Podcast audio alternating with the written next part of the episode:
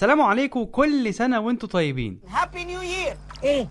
happy new year يا عم روح اشتريها من اجزخانه صدق اللي قال اسكندرية يا أحسن ناس. سنة 1892 في حي كوم الدكة في محافظة الإسكندرية اتولد الطفل سيد درويش. سيد ما كانش له بخت قوي في عيلته اللي ما كانتش حباه يغني. لأنه الفن في الوقت ده كان بيعتبر مظهر من مظاهر الترف والغنى. زود على ده كمان إن والده اللي كان شغال نجار اتوفى وهو عنده سبع سنين. فاضطر سيد يسيب الكتاب ويواجه هذا العالم الصغير في حي كوم الدكة بفضل موهبة سيد وصوته المميز قدر إنه يستغل صوته في أي تجمع في الحارة عن طريق إنه يقرأ أجزاء حافظها من القرآن الكريم مقابل اللي فيه النصيب لحد ما اقترح عليه أحد شيوخ الكتاب إنه يشتغل مؤذن. وفعلا قدر يكون مؤذن جامع الشرباجي لفترة من الوقت وهو عنده 14 سنة. وقدر سيد كمان إنه يدخل المعهد الديني واللي كان موجود في جامع المرسي أبو العباس. لكن زمايله في المعهد شافوا إن الشيخ سيد لازم يغني. فقرروا يعزموه في كل مناسبة عائلية واللي منها ابتدى اسمه يسمع ويطلب كمان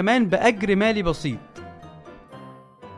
الشيخ سيد شكله صدق نفسه وكان بدأ يدخل الحياة الفنية. لكن للأسف الحياة ادته على عينه بعد ما أمه قررت إنه يتجوز وهو عنده 16 سنة. ويا رب أمي ما تكون بتسمع الكلام ده. عشان يبعد سيد عن الحياة الفنية غصب عنه ويقرر إنه يشتغل بنا عند أحد المقاولين ويكفي مصاريف بيته. وفي مرة وسيد بيدندن مع زمايله البنايين يشوفوا المقاول نظرات السعادة على وجوه العمال ويشوفهم كمان وهم بيرددوا معاه الأغاني. فيعرض صاحبنا المقاول على سيد درويش إنه يغني للعمال ويديله نفس أجرته كعامل.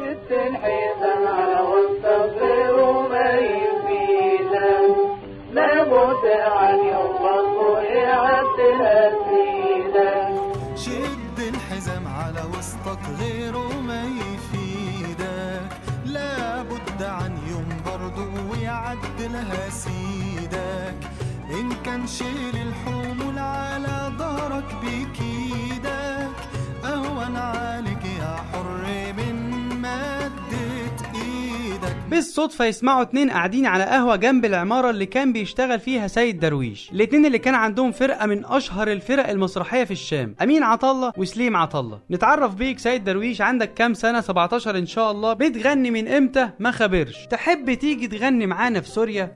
هترجعونا لأيام الشقاوة تاني ولا إيه يا جدعان؟ واستجاب سيد درويش لنداء الفن تاني عشان يلم شنطة هدومه بينا على الشام وتحديدا بيروت. في الوقت اللي كانت مراته على وشك تولد محمد سيد درويش سافر سيد درويش معاهم وابتدى يغني هنا وهناك ويقابل ده وده. لكن الشغلانة بالنسبة له ما كانتش جايبة همها. للأسف ما نجحتش فرقة عطلة إنها تجذب الجمهور اللبناني قبل أن تعلن إفلاسها. ما تنساش إن سيد متزوج ويعول وعقبال ما نفرح بيك كده. فالراجل حسبها لقاها خسرانة. فقرر يبعت تلغراف لأهله في مصر عشان يبعتوا له 8 تذاكر العودة ورجع إيد ورا وإيد قدام. بس الشهادة لله سفرية الشام أثرت عليه فنيا وخصوصا بعد ما قابل هناك الموسيقي المخضرم عثمان الموصلي.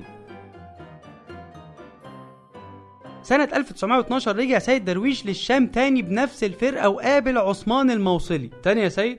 تاني؟ لكن المرة دي سيد كان عارف هو عايز إيه بالظبط. فقعد هناك سنتين ويقال إنه جمع كل الكتب الموسيقية اللي قدر عليها وجمع كمان خبرة لا بأس بيها ورجع تاني للأسكندرية. سنة 1914 بقى وفي عز ما الحرب العالمية شغالة نزل سيد على القهاوي عشان يختبر أول لحن من ألحانه واللي كان بيسمى يا فؤادي. وبدأ نجمه يعلى واحدة واحدة لحد ما سمع عنه الشيخ سلامة حجازي وقرر إنه يروح يسمعه بنفسه. وفعلا سمعه الشيخ وقرر إنه يعرض عليه عرض أمين وسليم عطا الله بس المرة دي في القاهرة. خليني أقول لك إن الشيخ سلامة حجازي كان number 1 جيله. وكانت شهرته في كل مكان بحكم فرقته المسرحية واللي كانت ناجحة جوه وبره مصر. فعرض عليه إنه يطلع يسلي الجمهور ما بين فصول المسرحيات واللي كانت عرف في الوقت ده بحكم طول مدة فصول المسرحية. ووافق سيد على الفور وجه اليوم اللي هيقدمه فيه للناس. بحنجرته الذهبية وادائه الوقور طلع الشيخ سلامة حجازي على المسرح وقال أهلا بيكم آه، شاكرين أفضالكم وسعيدين إنكم معانا النهارده في مسرحنا المتميز. ويا عم اخلص أنا شخصيا بقدم لكم وجه جديد. فريد عنيد وأنا بقول لكم من دلوقتي إن الفنان ده هو عبقري المستقبل. ودق يا مزيكا. يا ما شاء الله اللطافة والمفهومية اجعلها حفلة مملاك كريم ده الكيف مزاجه إذا تسلطن.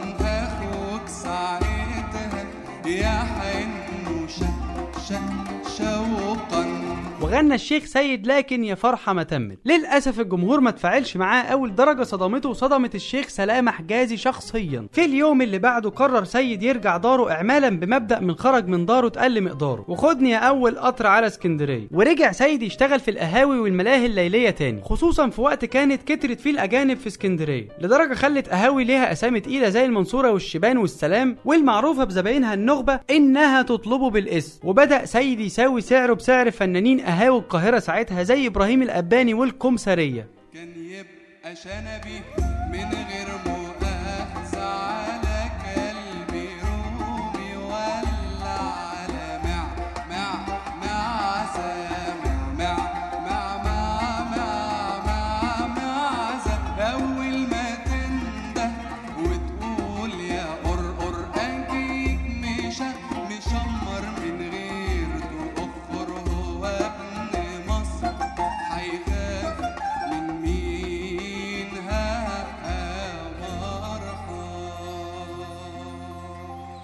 سنة 1917 تم سيد درويش ال 25 سنة، الشيخ سلامة راح له اسكندرية تاني لكن المرة دي بعرض أقوى، الشيخ سلامة لأنه كان مصر إن سيد هو عبقري المستقبل فوجهه المرة دي ناحية التلحين والتأليف الموسيقي، فقال له يا ابني أنت تطلع على فرقة جورج أبيض وهناك هتلحن مسرحية كاملة للفرقة مقابل أجر 20 ليرة مرة واحدة، خنقة سيد بقى من شغلانة القهاوي والملاهي الليلية ساعدته إنه ياخد قرار ويرجع تاني على القاهرة، يا أبو السيد بلاش. طلع سيد على القاهرة واشتغل على العرض مع جورج أبيض واللي للأسف ما لقيتش رد الفعل المطلوب وفشلت فشل ذريع. ما قلنا لك بلاش. بالرغم من إن الجمهور ما حبش التجديد اللي كان بيحاول يعمله جورج أبيض لكنه استلطف موسيقى وألحان سيد درويش. عشان بعدها تنتشر الأقاويل بين الفرقة المسرحية وتبتدي تتفتح لسيد درويش طاقة القدر. أخيرا وخلال شهور معدودة بقى سيد درويش بيلحن لكل الفرق الموجودة في القاهرة من نجيب الريحاني لعلي الكسار لحد منيرة المهدية. وكان بيقال إن سيد درويش قادر يلحن خمس روايات في شهر واحد بس. بالرغم من إن سيد بدأ يدخل له كاشات كتير وبدأ كمان يقلع الجلابية والقفطان ويلبس مكانها بدلة فرنجي وطربوش لكنه ما كانش مرتاح قوي لكتر الهزل اللي كان بيحصل في المسرحيات في الوقت ده. فقرر يعمل فرقته الخاصة واللي قدم من خلالها رواية العشرة الطيبة لمحمد تيمور وشهرزاد لبيرام التونسي. بس للأسف سوء إدارة سيد درويش وقلة خبرته أدت لفشل مشروعه التمثيلي وكلفته فلوس كتير. فضل سيد ورا حلمه في إنه يجدد ويطور وتقدر تقول يأسس لموسيقى جديدة بالرغم من الضربة الموجعة اللي اتعرض لها أبو السيد إلا إنه يحاول تاني مع الكاتب والزجال المصري بديع خيري ولأن سيد كان دايما يحاول يوصل للشعب وبديع كتاباته كانت جاية من الشعب فيتعاونوا الاتنين في مشاريع كتيرة واللي كانت نوال اللي نقدر نقول عليها الأغنية الشعبية. وقدر كمان يعمل في الفترة دي أغاني كتيرة جدا أشهرها أنا هويت وهو ده اللي صار وزوروني كل سنة مرة. أنا هويت وانتهيت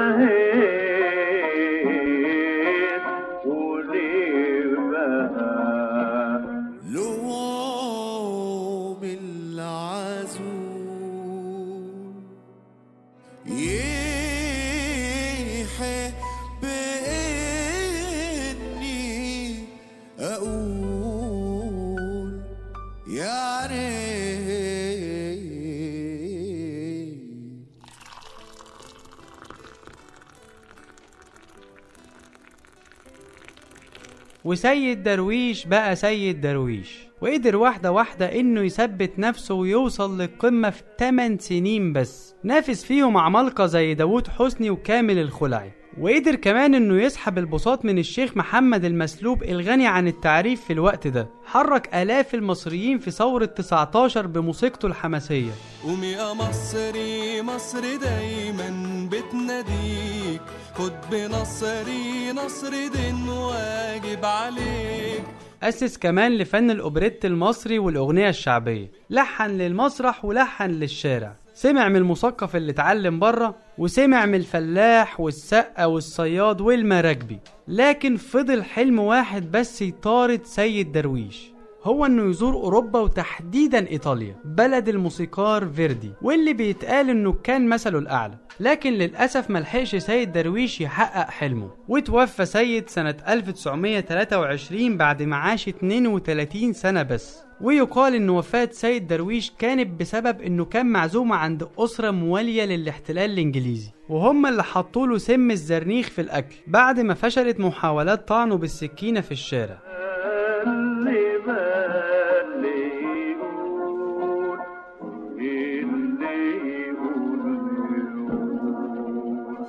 وفي نفس الوقت اللي خرج فيه المصريين يستقبلوا سعد زغلول بعد رجوعه من المنفى للأسف ما التفتش حد لجنازة سيد درويش اللي كان روح الثورة عشان يسيب لهم آخر مشروع فني قام بتلحينه للمناسبة دي تحديدا وهو النشيد الوطني. وخرجت من تحت عبايته أسامي قدرت إنها تشيل الموسيقى العربية من بعده زي محمد الأصابجي وزي زكريا أحمد وزي محمد عبد الوهاب ورياض السنباطي اهو ده اللي صار وادي اللي كان مالكش حق مالكش حق.